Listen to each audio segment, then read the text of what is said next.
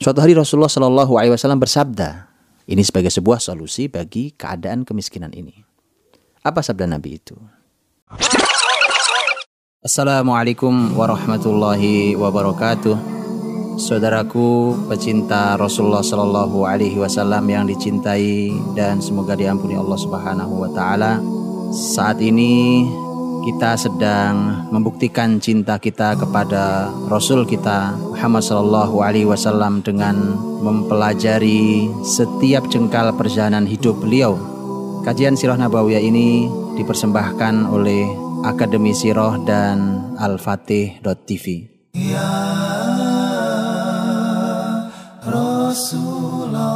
Bismillah, Alhamdulillah, wassalatu wassalamu ala rasulillah, wa ba'd.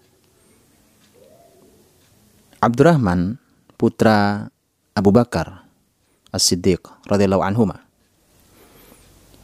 Beliau pernah menyampaikan sebuah kisah. Diawali dengan kalimatnya bahwa masyarakat sahabat yang tinggal di Suffah yaitu sebuah tempat yang dulu ada di belakang Masjid Nabawi di zaman Rasul dan digunakan sebagai tempat tinggal yang tidak layak untuk ditempati karena tidak ada dindingnya, hanya beratap. Kalau panas sangat panas, cuacanya kalau sedang dingin begitu menggigil.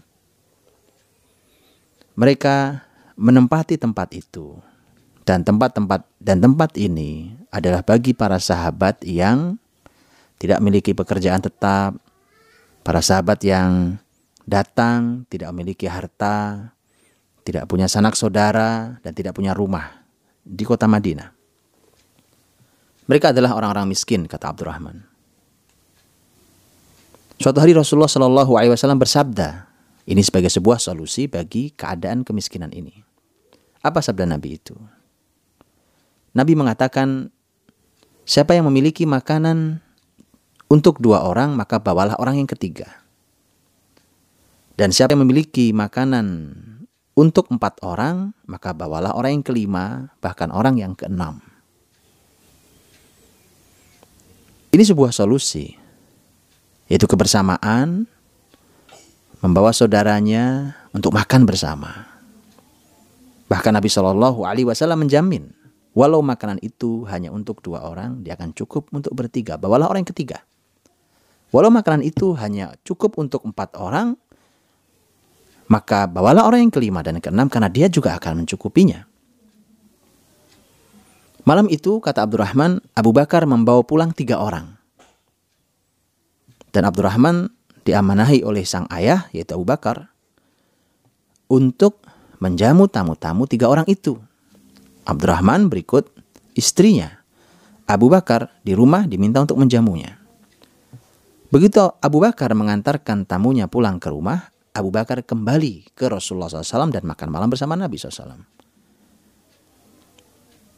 Sampailah Rasulullah SAW mengantuk baru Abu Bakar pulang.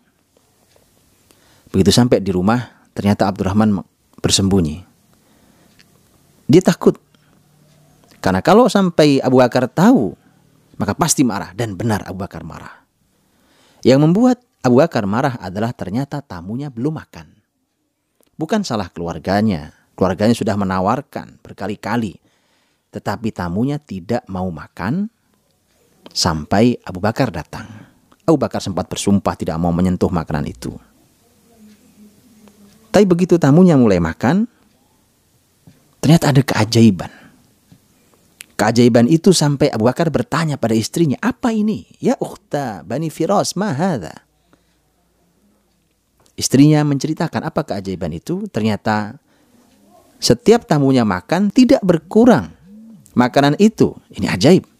Justru kata istrinya bertambah tiga kali lipat makanan itu. Bahkan kemudian esok paginya dibawa makanan itu ke Rasulullah SAW. Dan hari itu makanan itu digunakan untuk menjamu 12 rombongan. Subhanallah. Kisah ini dikisahkan, diriwayatkan dalam Sahih Bukhari dan Sahih Muslim. Maka mari kita belajar. Kalau keberkahan sudah hadir, kalau keberkahan itu ada, maka yang sedikit akan mencukupi untuk banyak orang. Karenanya, kalau ternyata ada sesuatu yang banyak tapi tidak mencukupi, maka perhatikan, jangan-jangan hilang keberkahannya.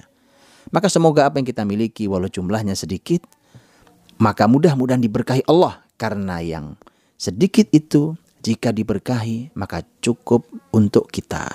Maka ambil keberkahannya. Mudah-mudahan Allah memberkahi kita semuanya. Wallahu alam bisawab.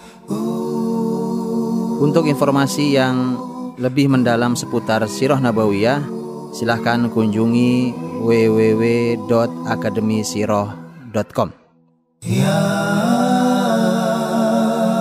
Rasulullah, Ya